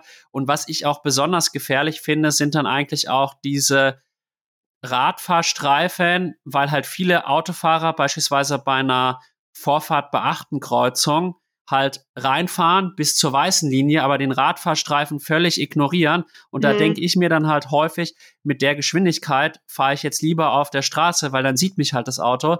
Und ja. wenn ich auf dem Radweg fahre, dann weil die das halt einfach nicht so auf dem Schirm haben, fahren die rein und nehme ich halt gegebenenfalls mit. Und ich glaube, dass da halt viele Autofahrer dann aggressiv sind, weil wir halt dann nicht auf den Radwegen immer fahren. Aber ich finde, das hat halt auch einen Grund und es fahren auf den Radwegen ja auch Kinder, es fahren ältere Damen und Herren, die halt dann mit 20 kmh oder was fahren. Und das ist einfach, ich finde, da sollte es mehr gegenseitige Rücksichtnahme geben, weil ich schon auch sagen muss, ich kenne auch wirklich, auch aus meinem Bekanntenkreis, Rennradfahrer, die fahren wie eine gesenkte Sau. Also rote Ampeln gibt's da nicht und da wird dann gewechselt zwischen Radweg und Straße und das finde ich dann auch ein bisschen asozial, weil es natürlich auch für die Autofahrer dann sehr schwierig ist, das alles einzuschätzen. Ja, ich finde das auch nicht richtig, aber ich sag's mal so, wenn ein Radfahrer Scheiße macht, spielt er mit seinem eigenen Leben. Wenn ein Autofahrer Scheiße baut, spielt er mit dem Leben des Radfahrers. Und das ist für mich halt einfach der große Unterschied. Und es ist tatsächlich teilweise unmöglich, mit Rennen oder gar einem Zeitfahrrad auf einem Radweg zu fahren, was man rechtlich auch gar nicht muss. Also du musst mit einem Rennrad eben nicht den Radweg benutzen, wenn es eben nicht geht. Und man wird auch ständig darauf hingewiesen. Ich kenne genau die Radwege, die ich fahren kann und weiß eben genau, wo Schotter liegt, wo ich nicht fahren kann. Und dann wenn dann ganz aggressive Kommentare kommen, dass ein Auto ganz nah an mich ranfährt und mir erklärt, ich muss jetzt den Radweg benutzen. Ich verstehe das nicht. Lest doch mal die Straßenverkehrsordnung, wenn du auf der Straße fährst. Zumindest bevor du behauptest, irgendwas besser zu wissen. Klar, die kann es nicht nachvollziehen, dass man mit den dünnen Reifen nicht auf dem Schotter vielleicht fahren kann. Aber bevor ich rummecker, muss ich mich erstmal informieren und nicht so aggressiv sein. Dann weist mich nett drauf hin. Dann erkläre ich dir nett, warum das nicht geht und dass ich das auch gar nicht muss, weil es eben nicht geht. Aber das, das erlebe ich halt gerade in Deutschland sehr, sehr, sehr häufig, dass da direkt aggressiv reagiert wird. Und das erlebe ich halt in anderen Ländern deutlich weniger. Und man wird ja teilweise wirklich mit Schimpfwörtern bezeichnet, die möchte ich jetzt hier im Podcast dann gar nicht ja, groß, voll, ja. groß ausbreiten. Und ich kann dir nur eine kleine Story dazu erzählen. Das war, ich war mit dem Fares al-Sultan Radfahren im Münchner Süden und dann hat uns wirklich ein Auto mit 10 Zentimetern Abstand überholt. Und es war wirklich sehr, sehr unangenehm und es hätte mich auch wirklich schlimm treffen können. Und der Fares, der war dann so in Rage und hat gesagt, den stellt er jetzt. Und dann hat er den wirklich auch zur Rede gestellt, diesen Menschen. Und wir haben den echt überall gesucht im nächsten Ort, also äh, im Biergarten. Und dann haben wir ihn tatsächlich bei einem Haus in dem Ort gefunden, der uns überholt hat. Und das war echt krass, weil der Fahrer hat ihn halt dann zur Rede gestellt. Und das war einfach nur noch, wir, wir wurden nur noch beleidigt von hm. dem und der hatte so null Einsicht und dem war gar nicht bewusst, wie gefährlich das einfach ist. Und das kann es einfach nicht sein. Ja, es ist einfach vielen, glaube ich, auch gar nicht bewusst. Ich glaube, nicht jeder macht es bösartig, dieses nahe Überholen. Aber ich weiß nicht, wenn man einen Führerschein macht, muss man halt gewisse Regeln kennen und sehr schwieriges Thema. Weil die allermeisten fahren halt kein Fahrrad und können das eben nicht nachvollziehen, wie das eben ist. Gerade auch wenn Wind vielleicht ist, wenn man von einem größeren Auto dann in so einen Windschatten kommt, das ist halt nicht so ungefährlich. Und gerade dafür gibt es auch die Regel, die wurde ja jetzt, glaube ich, auch vor ein paar Jahren erweitert auf eben zwei Meter außerorts. Und das geht eben nicht, wenn Gegenverkehr kommt und ich mich durchquetsche. Dann sind das keine zwei Meter. Und dann mache ich das jetzt einfach so, wenn ich mal Straße fahre, dass ich halt in der Mitte der Straße fahre dass ich sicherstelle, dass wenn Gegenverkehr kommt, das Auto hinter mir auf jeden Fall warten muss, weil es sonst eben nicht mehr dazwischen passt. Früher bin ich immer so ganz am Rand gefahren, habe mir gedacht, ich will niemanden stören und so, aber das ist viel gefährlicher und jetzt fahre ich halt eben in der Mitte, kassiere noch mehr Bullshit, was mir dann auch egal ist. Aber ist für mich, glaube ich, sicherer, wenn sich kein Auto mehr durchquetschen kann. Das ist definitiv sicherer. Ich weiß allerdings nicht, ob das jetzt ganz so den Regeln entspricht. Dass, in der Mitte äh, zu fahren, weiß auch nicht. Ja. Aber gut, äh, Safety first und ich denke, es sollte halt generell ein Umdenken in Deutschland, aber auch in anderen Ländern äh, stattfinden. Ich meine, Italien, da ist es noch schlimmer, wie man da überholt wird. Da war ich eigentlich immer froh, wenn ich nach meiner Ausfahrt wieder lebend angekommen bin und habe drei Kreuze gemacht. Das, ich will jetzt auch nicht sagen, dass da Deutschland wirklich das aller, aller schlimmste Land ist. Ich mhm. habe es auch noch negativer tatsächlich erlebt. Ich denke, man sollte halt einfach auch noch mehr Bewusstsein dafür schaffen, dass halt die Straße nicht nur Autos gehört, sondern dass da auch Radfahrer dazugehören, Rollerfahrer ja. und auch tatsächlich Fußgänger. Und ich habe immer so den Eindruck, in Deutschland ist der Fokus wahrscheinlich auch aufgrund dieser Autovergangenheit mit Audi, BMW, Mercedes und so weiter, VW. Da ist der Fokus viel zu sehr auf dem Autofahrer und zu wenig auf anderen Teilnehmern des Sta Straßenverkehrs. Ja, und so schnell wie möglich irgendwo ankommen, diese, diese Hetze immer. Ich meine, die Spanier sind halt genau das Gegenteil davon, aber ich finde es da irgendwie ein bisschen entspannter. Wenn da jemand hupt, dann will er dir zusprechen oder dich anfeuern. Wenn hier jemand hupt, dann musst du gleich wieder drum bangen, dass jetzt der nächste verbale Ausfall kommt. Das stimmt, das muss man wirklich fürchten. Aber jetzt gut. 2023, du hast es angedeutet, war dann ein schwieriges Jahr aufgrund dessen, dass halt auch Nachwirkungen vom Unfall da waren. Und es gab ja dann wirklich jetzt diesen Moment, wo du gesagt hast, okay, ich muss jetzt komplett rausnehmen. Schlagwort da auch Red S-Syndrom hm. und auch eine Zusammenarbeit mit einem neuen Trainer, Simon Heuden, der mittlerweile ja auch vor allem in München sein Wirken hat. Ja, ja, sehr gutes Wirken hat er ja. Also ich glaube, mit Red S hat dieses Jahr ähm, das bei, bei mir nichts zu tun. Das war eher das, worüber wir vorhin gesprochen haben, warum meine Laufkarriere mitunter nicht funktioniert hat, weil ich damals keinen Plan von Ernährung hatte. Und ich war damals gerade sehr dünn, weil ich eine schwierige Zeit hatte nach dem Tod von meiner Oma. Und habe dann natürlich gesehen, die anderen sind auch so dünn und wollte es auch so beibehalten, was dann eben nicht funktioniert hat mit dem ganzen Training und nichts essen, aber ich wusste es nicht besser, mich hat auch keiner darauf angesprochen. Ich war bei sehr vielen Ärzten, sehr, sehr vielen Ärzten, sehr vielen Ärzten und dieses Jahr habe ich dann gemerkt, dass es einfach nicht geht. Also ich habe einfach gemerkt, mein Körper will gerade nichts hergeben und mir das einzugestehen, es war super, super schwierig. Also ich habe es lange versucht zu ignorieren, habe gedacht, okay, wird schon wieder, wird schon wieder. Und ich hatte auch sehr viele Medikamente genommen, habe ich mir gedacht, okay, die müssen jetzt auch erstmal irgendwie abgebaut werden oder so. Und ähm, habe dann eben gemerkt, ich schaffe es nicht. Ich schaffe es nicht, jetzt rauszunehmen, so wie ich muss. Weil ich mein eigener Trainer gerade wieder war und ähm, bin dann durch Zufall, eben auch durch den Podcast, auf Simon aufmerksam geworden. Schon ein bisschen früher in dem Jahr habe ich eingehört. Ähm, dem seine Laufkarriere war ungefähr so wie meine Laufkarriere sehr, sehr ähnlich. Habe mir damit schon gedacht, so, wow, krass, lief ja so gut wie bei mir, vielleicht noch ein bisschen besser. Ähm, habe dann noch einen Podcast mit ihm gehört, auch über das Red S. Und ähm, irgendwie habe ich gleich ein gutes Gefühl gehabt mit ihm so. Dann gedacht, soll ich mal kontaktieren und so, habe erst einmal gezögert und irgendwann, als ich mir bewusst war, ich schaffe es alleine nicht, habe ich ihn kontaktiert und ihm die Story erzählt und ihm ganz klar gesagt, ich schaffe das jetzt nur noch ein einziges Mal, mich von unten rauszukämpfen und ob er mir dabei hilft. Weil ich glaube, er ist mein Mann, ist der Richtige dafür. und ja, ich glaube, ähm, es ist wirklich so, also er ist, glaube ich, der erste Trainer, der genau weiß, wie eben mein Körper tickt. Ich glaube, unsere Körper ticken ziemlich ähnlich und ähm, mich eben auch schafft, zurückzuhalten. Ich glaube, ich mache auch zum ersten Mal so 100 Prozent, was mein Trainer sagt. Eventuell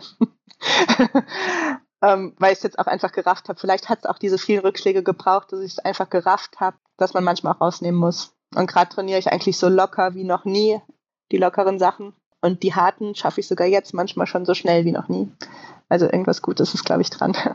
Ja, klingt nach einer sehr erfolgreichen Zusammenarbeit bisher. Was zeichnet ihn denn aus als Trainer? Ähm, ich glaube, seine eigene Erfahrung, dass er selber so durch die Scheiße gegangen ist. Also er hatte nämlich auch ganz schlimm Red S. Ganz schlimm war das erzählt er auch in diversen Podcasts, ähm, was es bei ihm alles für Auswirkungen hatte.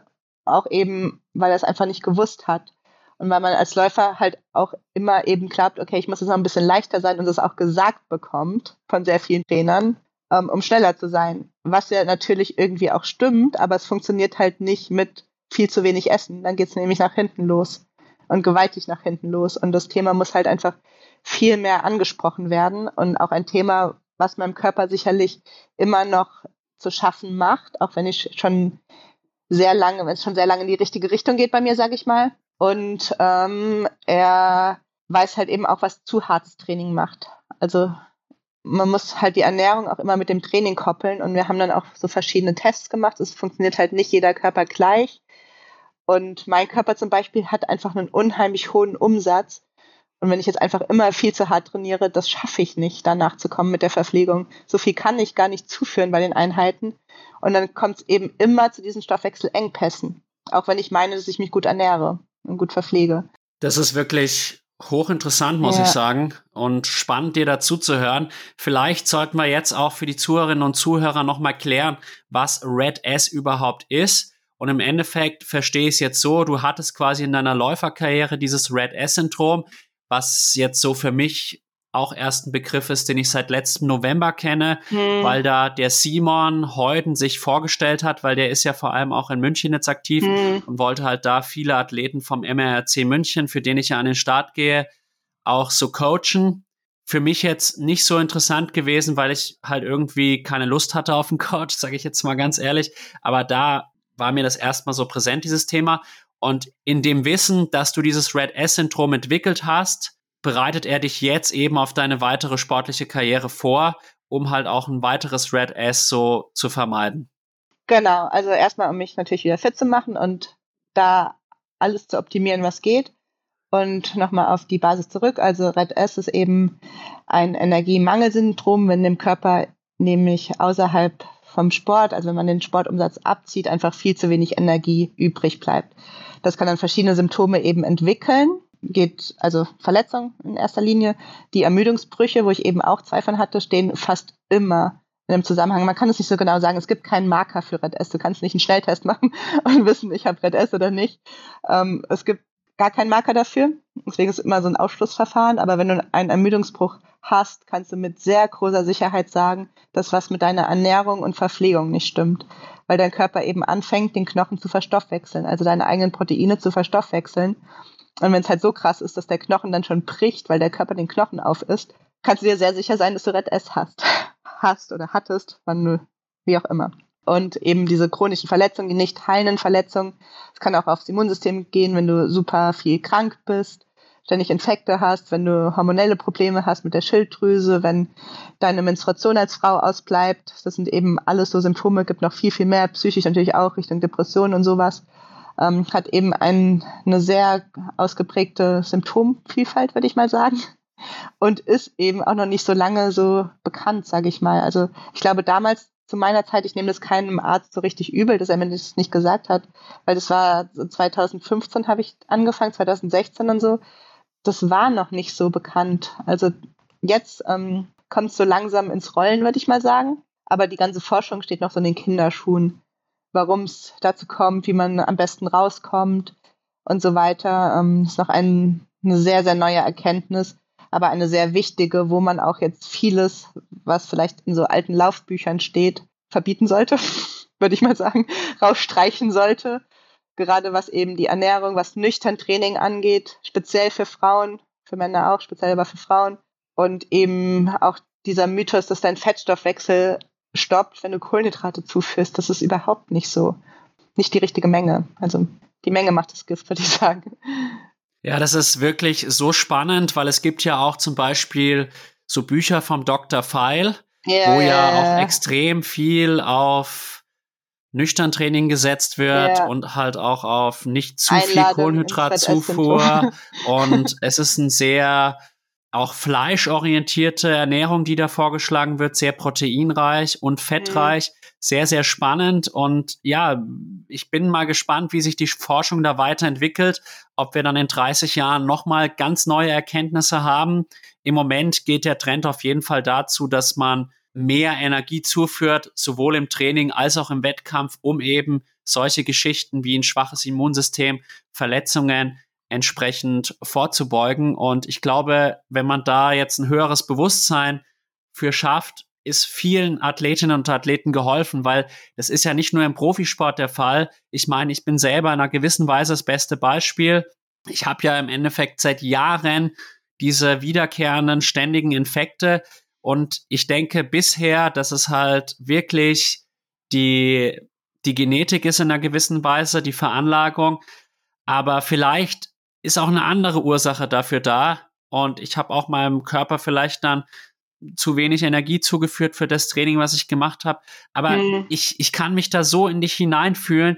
Du kannst dir nicht vorstellen, bei wie vielen HNO-Ärzten ich schon war und auch bei alternativen Heilpraktikern und irgendwie so richtig den entscheidenden Tipp oder die entscheidende Behandlung war bei mir auch nicht da. Und ja, ja es, es ist, ich kann mich da wirklich zu 100 Prozent in dich hineinfühlen. Ja, ich werde es mal auschecken, weil klar, wenn du da schon nachgewiesen irgend, irgendwas, ein Bakterium hast, was eben festsitzt und so, ähm, aber ich würde es trotzdem auschecken. Also zum Beispiel beim Simon, der macht dann eben auch so über das Erbsinstitut so eine Spiro. Und da siehst du eben mehr als nur deine Leistungszonen, sondern siehst eben genau, wie der Ernährungszustand in, deinem, in deinen Zellen gerade ist. Und wie war der bei dir? Das würde mich jetzt schon interessieren. Ähm, interessanterweise war er jetzt sehr gut. Ich habe diese Spiro, diesen Test bei diesem Institut schon mal vor über einem Jahr gemacht, also im Frühjahr letzten Jahres, wo ich noch, wo ich in meiner Topform gerade war. Da war er nicht so gut. Und da habe ich dann auch angefangen, nochmal gewisse Dinge zu ändern, eben viel, viel mehr zu verpflegen. Da war er sehr schlecht sogar, obwohl ich topfit war. Und jetzt war er sehr gut. Ich konnte mich nur nicht ausbelasten. Und warum das so ist, ich habe viel drüber gelesen, auch diese Schädel-Hirn-Traum, dass der Körper, es sind halt eben auch Verletzungen, die man nicht so sehen kann, nicht so messen kann der Körper braucht einfach Ruhe und limitiert dich und will nicht, dass du Gas gibst. Aus irgendeinem Grund, weil er die Ruhe braucht. Das ist ein Schutzmechanismus vom ja. Körper und der Körper ist ja verdammt klug und hat ja. ja beeindruckende Selbstheilungskräfte, muss man ja auch irgendwo feststellen und konstatieren. Auf jeden Fall. Man muss nur ab und zu ein bisschen genauer hinhören, was er braucht. Und wenn er dir eben den Stecker zieht, dann braucht er eben die Ruhe, warum auch immer. Und dann musst du deinen starken Kopf halt mal ausschalten, was, glaube ich, allen halt sehr schwer fällt. Eine harte Trainingseinheit können wir alle machen, aber jetzt mal Ruhe machen. Über eine längere Zeit fällt uns, glaube ich, allen sehr, sehr schwer. Aber da muss man dann halt durch. Anders geht's nicht. Ja. Das stimmt allerdings. Geh da doch auch mal psychisch drauf ein, warum dir das so schwer gefallen ist und wie du dann aber auch den Schalter umlegen konntest, dass du dann es akzeptiert hast. Ich glaube, so richtig akzeptiert habe ich es nie. ich habe es eingesehen, würde ich sagen. Ähm, ich hatte keine andere Wahl. Mir war bewusst, ich habe jetzt keine andere Wahl. Und natürlich ist es mir psychisch unheimlich schwer gefallen. Ich wollte in die Saison starten. Das letzte Jahr war schon nicht so gut gelaufen. Dieses Jahr sollte jetzt mal besser laufen. Ich hatte den ganzen Winter dafür investiert. Alle anderen haben die Wettkämpfe gemacht. Es war Sommer, man hätte schön Radfahren können. Ich weiß noch, an meinem ersten Samstag bei Simon im Trainingsplan stand da irgendwie so Pause easy. Und ich habe ihn angerufen, was heißt denn Pause easy? Soll ich jetzt easy machen, was ich möchte oder so? Und er hat mich ausgelacht und hat gesagt, du machst Pause. Das ist Samstag, die Sonne scheint. Du machst Pause. So, okay, ich mache jetzt Pause. An einem Sommersamstag, wo die Sonne scheint, habe ich Pause gemacht. Das war das erste Mal in meinem Leben, glaube ich. Ähm, und das ist halt schwierig. Dann, ich habe mich auch irgendwie sehr einsam gefühlt, weil ich konnte nicht mit meinen Freunden Fahrrad fahren gehen, was ich im Sommer immer mache. Ich konnte nicht in meine Trainingsgruppen gehen. Ich konnte auch nicht mit meinen Laufpartnern laufen gehen, weil wenn ich gelaufen bin, war ich viel zu langsam für die und außerdem bin ich eh nicht viel gelaufen. Und ähm, meine ganzen Pläne waren halt zerstört für den Sommer und ich hatte auch keine neuen. Ich habe dann nicht voller Freude neue Pläne geschaffen oder so. Ich habe das Ding halt ausgesessen, so ungefähr. und ähm, war natürlich nicht ganz so einfach, aber ich bin froh, dass ich es getan habe, weil ich glaube, anders hätte ich es nur verzögert. Es wäre vielleicht ein bisschen besser geworden, aber es wäre wahrscheinlich nie wieder oder jetzt nicht so schnell, sag ich mal, ähm, dann doch wieder besser geworden oder gut geworden. Das freut mich sehr für dich und hoffen wir, dass dann 2024 endlich dein Jahr wird. Und du hast auch noch einige andere Dinge ausprobiert. Ich glaube auch Fastenkur, auch so ein bisschen auf deine Darmgesundheit geachtet. Was hat es damit hm. auf sich? Ähm, genau, ich habe ge dann gefastet, meine Heilpraktikerin. Wir haben dann auch so einen Test gemacht, ähm, der Mitochondriengesundheit. Und da kam eben raus, dass meine Mitochondrien zwar gesund sind, aber ich habe zu dem Zeitpunkt nicht mehr sehr viele. Das sind eben die Zellkraftwerke, was dann eben auch diese Erschöpfung erklärt oder weshalb es zur Erschöpfung kam, keine Ahnung. Und die kann man eben ankicken durch diverse Sachen, unter anderem Fasten, also wirklich mal die Nahrung komplett weglassen. Natürlich da auch nicht trainieren in der Zeit. Und Eisbäder. Das habe ich dann im Sommer angefangen. Ich habe dann knapp zehn Tage gefastet ähm, was sehr lange war für mich. Das war sehr lange, weil in der Zeit kann man dann wirklich gar nichts machen. Selbst spazieren gehen ist halt irgendwann sehr, sehr anstrengend.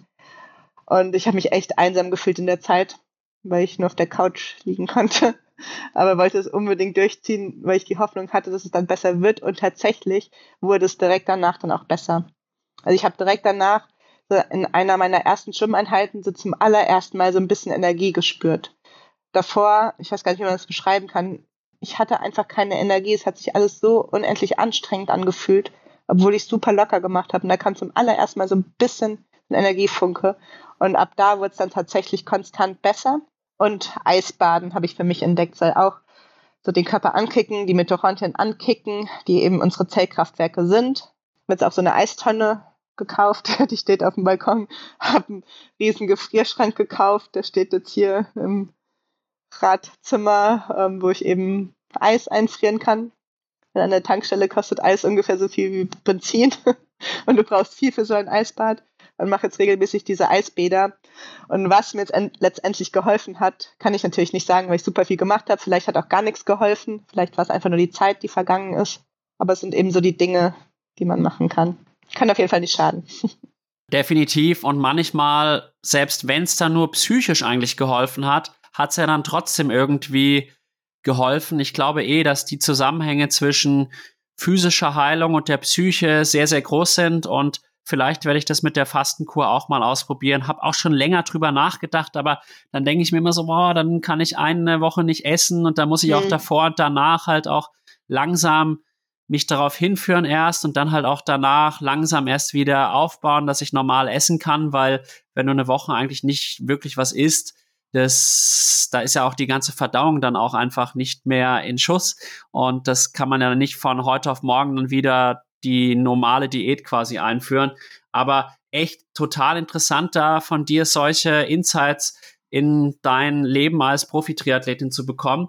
Du hast ja auch gesagt, du bist sonst noch Trainerin und machst auch so Ernährungspläne. Vielleicht kannst du da auch noch ein bisschen näher drauf eingehen, weil ich nehme an, dass du wahrscheinlich dein Hauptgeld schon auch noch mit deiner Trainertätigkeit erwirtschaftest. Genau, das ist mein Haupteinkommen. Also ich bin Triathlon-Trainerin und Lauftrainerin, schreibe eben Trainingspläne für die Sportarten, habe auch noch ein paar Leute im Personal Training, wo ich eben dann einmal die Woche da bin. Wir mit einem gehe schwimmen, mit dem anderen, sonst machen wir irgendwie Stabi, Kraft, sowas in die Richtung, um die eben fit zu machen für ihre Sportarten.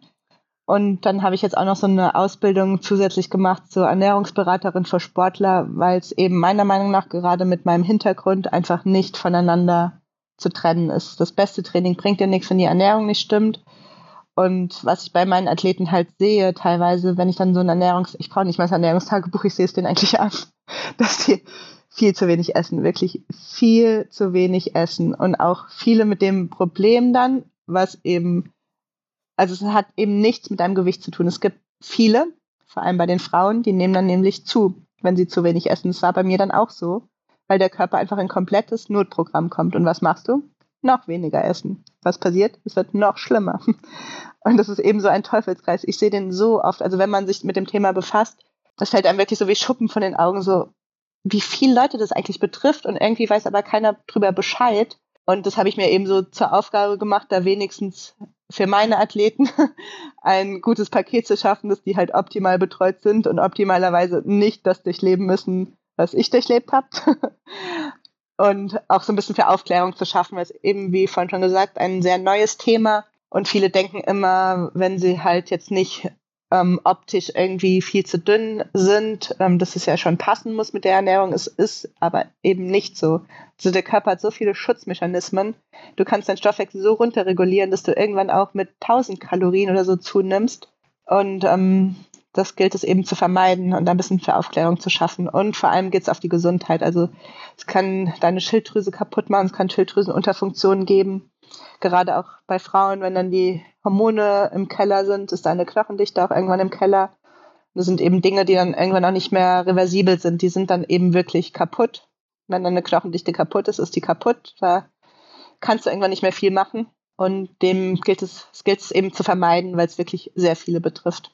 Und es ist natürlich super, dass du halt auch entsprechende Erfahrungen mitbringst. Und für mich ist das wirklich faszinierend, weil man hört ja dann doch auch häufig immer so, neunmal schlaue Sprüche, ja, du musst halt einfach weniger zuführen und, äh, und mehr verbrauchen, dann nimmst du ab. Ja, ja, und das ja. ist halt anscheinend totaler Quatsch. Und ich merke das ja auch in meinem Umfeld, gerade jetzt auch äh, so Frauen, denen habe ich immer so einen Eindruck, denen ist halt die Figur noch mal wichtiger als Männern. Und ich habe auch so den Eindruck, dass es im Sport noch mehr richtig, richtig dünne Frauen gibt als dünne Männer, also sehr dünne Männer. Mhm. Und die wollen dann halt auch immer noch irgendwie abnehmen. Und das ist teilweise wirklich ungesund. Und dann nehmen sie aber teilweise nicht ab, sondern nehmen zu und echt ein total komisches Thema. Und man sieht es ja auch tatsächlich an einem Christian Blumenfeld.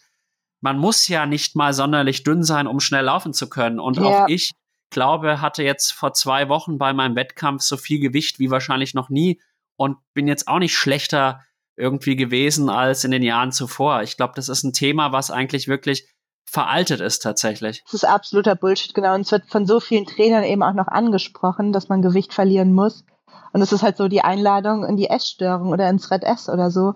Und ich finde es einfach unverantwortlich, was ich teilweise höre, was von anderen Trainern dann empfohlen würde bei meiner Athletin irgendwie so nüchtern Longruns oder so einen langen Lauf nüchtern machen. Ich so, so, herzlichen Glückwunsch, Knochendichte, tschüss. Und ähm, also so, weiß nicht, so fernab von jeglichen Erkenntnissen. Wir haben das Jahr 2023. Und ich weiß nicht, ich lasse mich ja auch nicht nach Methoden operieren, die man vor 50 Jahren gemacht hat. Warum mache ich das mit Ernährung und Training teilweise noch so und bringe mich dann nicht mal auf einen neueren Stand? Das verstehe ich nicht. Das verstehe ich auch nicht. Und ich hoffe, dass sich das wirklich auch im Laufe der nächsten Jahre dann verändert, dass halt dann auch die neue Trainergeneration in verantwortungsvollen Positionen ist und ja, wirklich unvorstellbar. Ich denke da jetzt auch zum Beispiel an die Konstanze Klosterhalfen. Mhm. Die hatte jetzt dieses Jahr ja auch extreme Probleme, soweit ich es mitbekommen habe. Und ich will jetzt nicht sagen, dass die magersüchtig ist, weil das steht mir nicht zu, das kann ich nicht beurteilen, ich kenne sie nicht. Aber wenn ich mir jetzt rein ihre Körperstatur anschaue, da sag ich schon, das kann nicht gesund sein. Ich glaube, die mhm. wiegt 47 Kilo bei 1,75 Körpergröße. Also eigentlich war es mir klar, dass das nicht immer gut gehen kann. Und gerade auch in diesem absoluten Profi-Laufbereich, im Triathlon-Bereich finde ich es wirklich deutlich besser. Also mhm. da kenne ich wirklich nicht so viele extrem ausgemergelte Athletinnen, aber im Laufsport finde ich es teilweise wirklich sehr, sehr grenzwertig. Es ist richtig. Also im Triathlon ist, glaube ich, das Gewicht halt auch nicht so ausschlagekräftig, sage ich mal, wie im Laufen, wie im Reinlaufen. Klar, wenn du leichter bist, kannst du schneller laufen, aber eben nicht, wenn du deinen Körper zerstörst und du krank oder verletzt bist. Und die Frage ist halt auch, was ist nach der Laufkarriere?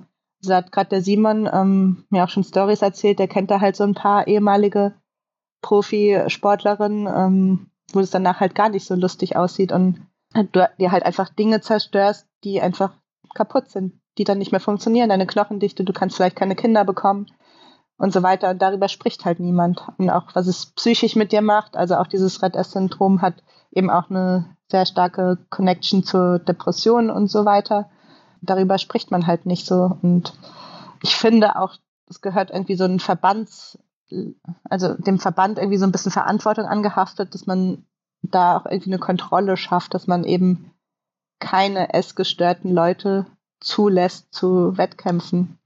Es ist natürlich super schwierig, das zu klassifizieren und so weiter. Aber ich weiß nicht, ähm, ich kenne Konstanze auch nicht, ähm, will darüber auch nichts sagen, aber wenn man halt auch sehr dünne Läufer sieht, so als Jugendlicher würde ich mal sagen, und du willst auch schnell werden, was machst du dann? Dünn werden. so als erstes. Und das sind halt irgendwie auch die Vorbildfunktionen. Das ist eben ein sehr, sehr sensibles Thema. Absolut. Und im Endeffekt ist halt wie bei allem die goldene Mitte richtig. Ja. Es ist weder gesund, wirklich deutlich übergewichtig zu sein, aber es ist halt auch nicht gesund, deutlich untergewichtig zu sein. Und da bin ich doch echt froh, vielleicht auch durch mein Geschlecht bedingt, weil ich schon glaube, dass Männern da weniger Druck gemacht wird.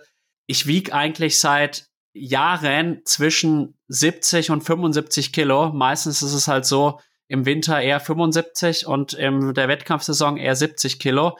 Und das bei einer Körpergröße von 1,80. Und ich glaube, das ist ziemlich gesund, weil ich mir denke, weder zu dünn noch zu dick. Und ich esse wirklich total gerne und viel an sich. Und ja, es, ich finde es wirklich schade, dass es gerade auch bei den Frauen häufig dann in eine ungesunde Richtung geht. Ja, ist eigentlich auch sehr schade für den Sport, weil wir wollen ja Sportler sein und keine Süchtigen irgendwie. Und okay, sportsüchtig vielleicht, aber nicht magersüchtig. Ja, ja das wollte ich gerade sagen. Lieber da machst du jetzt eigentlich wieder ein, ein Fass auf. ja, es ist halt leider natürlich so, dass dann mit weniger Gewicht du kurzfristig natürlich dann Erfolg hast. Das ist allerdings so und es geht aber halt darum, langfristigen Erfolg zu haben mhm. und auch langfristig gesund zu bleiben. Da sollte man sich halt, ich glaube, viele Leute denken dann auch ein bisschen zu kurzfristig und bemerken gar nicht, dass es ja auch noch ein Leben nach der sportlichen Karriere gibt. Und sportliche Karriere ist ein super Stichwort. Wie sieht denn jetzt deine Planung für 2024 aus? Skizzier doch einfach mal so ein Traumszenario für 2024. Mein Traumszenario ist, dass ich keinen Unfall habe keine Krankheit habe und kein Lockdown kommt. Die letzten Jahre war immer eins, eins am Start. Ich hoffe einfach mal, also ich brauche das momentan auch einfach mal für den Kopf, dass es einfach mal so ein bisschen nach Plan läuft und keine ähm, Horrorszenarien dazwischen kommen. Ich habe jetzt noch keine Wettkämpfe oder so geplant. Soweit bin ich noch gar nicht. Ähm, ich hoffe jetzt erstmal, dass es weiter so läuft wie bisher. Es läuft gerade ganz gut, dass keine Unfälle kommen, dass keine Krankheiten kommen. Und alles weitere, ich traue es mich selbst nicht so im Kopf zu planen irgendwie, weil die Enttäuschung schon sehr groß war dieses Jahr, dass ich dann gar nichts machen konnte. Es war schon alles geplant. Und ich denke, ich will jetzt einfach mal wieder fit werden und mein, richtig, mein Wettkampf wird kommen. Es gibt so viele, der wird genau dann kommen, wenn es an der Zeit ist. Der erste und dann ganz viele hoffentlich. Das ist die richtige Einstellung und ich werde es definitiv intensiv verfolgen. Und dann würde ich sagen, danke ich dir erstmal für diesen sehr angenehmen Talk. Hat mir wirklich viel Spaß gemacht. War ein interessanter Austausch und ich hätte mich wahrscheinlich noch eine weitere Stunde mit dir unterhalten können. Aber wir wollen die Zuhörerinnen und Zuhörer auch nicht zu sehr strapazieren. In dem Sinne, danke erstmal. Hättest du denn noch eine Frage an mich? Wie sieht deine Planung aus? Sportlich oder in anderer Hinsicht? Beides. ja, ich habe natürlich im Moment eine sehr luxuriöse Situation durch das Sabbatjahr und das genieße ich in vollen Zügen und ich möchte diesen Podcast hier weiter voranbringen und ausbauen weil ich schon gestehen muss, das ist mittlerweile mehr als ein Halbtagsjob. Also ich glaube schon, dass da fast 25 Stunden in der Woche rein investiert werden. Mhm. Aber es macht Spaß, motiviert mich sehr. Und sportlich gesehen, ja, habe ich tatsächlich vor, beim Ironman Nizza die beste Version von mir zu sein. Und ja, es hängt bei mir eigentlich alles davon ab, ob ich jetzt halt diesen Infekt den ich jetzt aus Deutschland mitgebracht habe, schnell wieder loswerde und dann halt langfristig gesund bleibe, weil ich weiß, wenn ich langfristig kontinuierlich trainieren kann, dann stimmt auch die Leistung und hm. wie du, ich hatte in den letzten Jahren einfach nicht das Glück auf meiner Seite und es hat immer sehr wehgetan, weil man dann auch immer viele gute Ratschläge bekommt und ich finde es immer schwierig, weil halt andere Leute, die wissen ja nicht, wie du fühlst, die wissen auch nicht, was du machst und das ist immer sehr das habe ich auch so mitgenommen aus den letzten Jahren. Eigentlich kann man nur selbst so wirklich beurteilen, wie die Situation tatsächlich auch ist. Und ich glaube, das ist ein perfektes Schlusswort.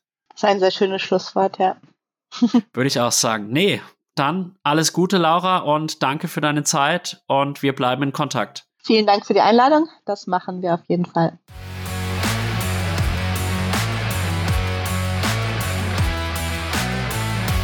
Liebe Zuhörerinnen und Zuhörer von Klartext Triathlon, ich hoffe, dass euch die heutige Folge genauso viel Freude bereitet hat wie mir. Laura ist eine total sympathische Athletin, mit der ich noch stundenlang hätte weiterquatschen können.